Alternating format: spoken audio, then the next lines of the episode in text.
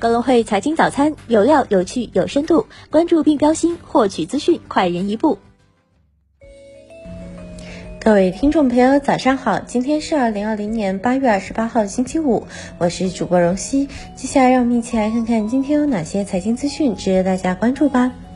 A 股方面，周四两市主要股指高开收涨，沪指涨百分之零点六一，报三千三百五十点一一点；深成指涨百分之零点七九，报一万三千五百三十五点零九点；创业板指涨百分之一点七，报两千六百八十九点一七点。两市成交逾八千三百亿，北上资金净卖出逾十亿。盘面上，行业板块多处上涨，食品饮料板块继续大涨，海天味业涨逾百分之。六再创新高，总市值接近六千亿。环保、家电、地产板块跌幅居前三。创业板注册至十八股，仅西欧路通涨百分之六点二。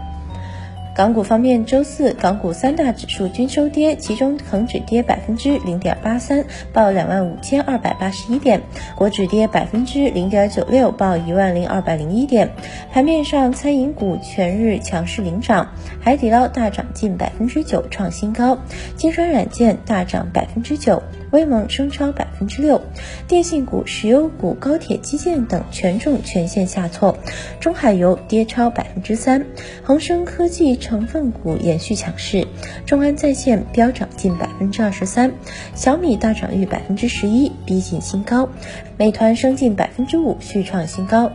南下资金净流入五十四点八二亿港元，大市成交额为一千五百零六亿港元。美股方面，美股三大指数收盘涨跌不一，道指涨百分之零点五七，纳指跌百分之零点三四，标普五百指数涨百分之零点一七。大型科技股多数下跌，苹果跌百分之一点二，亚马逊跌百分之一点二二。小鹏汽车登陆纽交所首日收涨百分之四十一点四七，阿里巴巴跌百分之二点六七。再关注一下宏观经济方面的消息，美联储主席鲍威尔在杰克逊。霍尔央行年会上表示，美联储的通胀目标是百分之二。如果通胀率上升到与我们目标一致的水平以上，美联储将毫不犹豫地采取行动。外交部发言人赵立坚表示，美方粗暴干涉中国内政，违反国际法和国际相关准则，中国将采取坚定措施，坚决维护本国企业和个人的合法权益。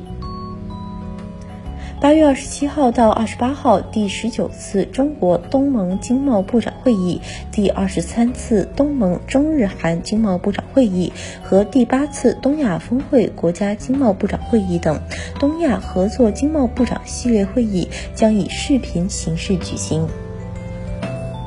中国银行原行长、中国互联网金融业协会区块链研究组组长李李辉表示，今年年内或明年年初进一步扩大数字货币的试点范围是有可能的。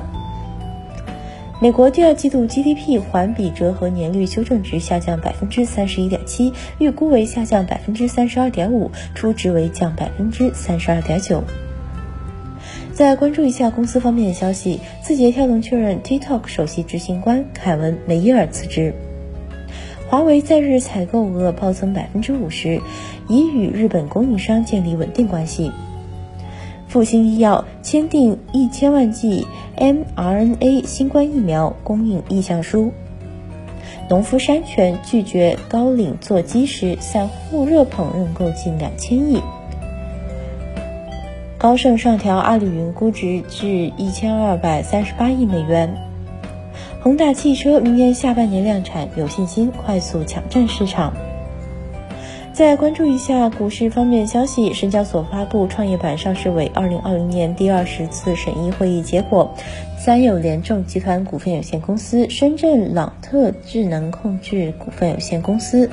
火星人厨具股份有限公司首发或通过。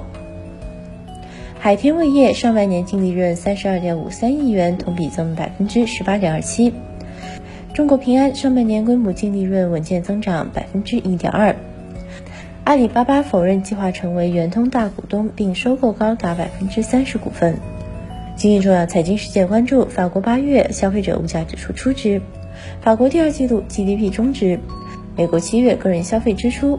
英国央行行长贝利在2020年杰克逊霍尔央行年会上发表讲话。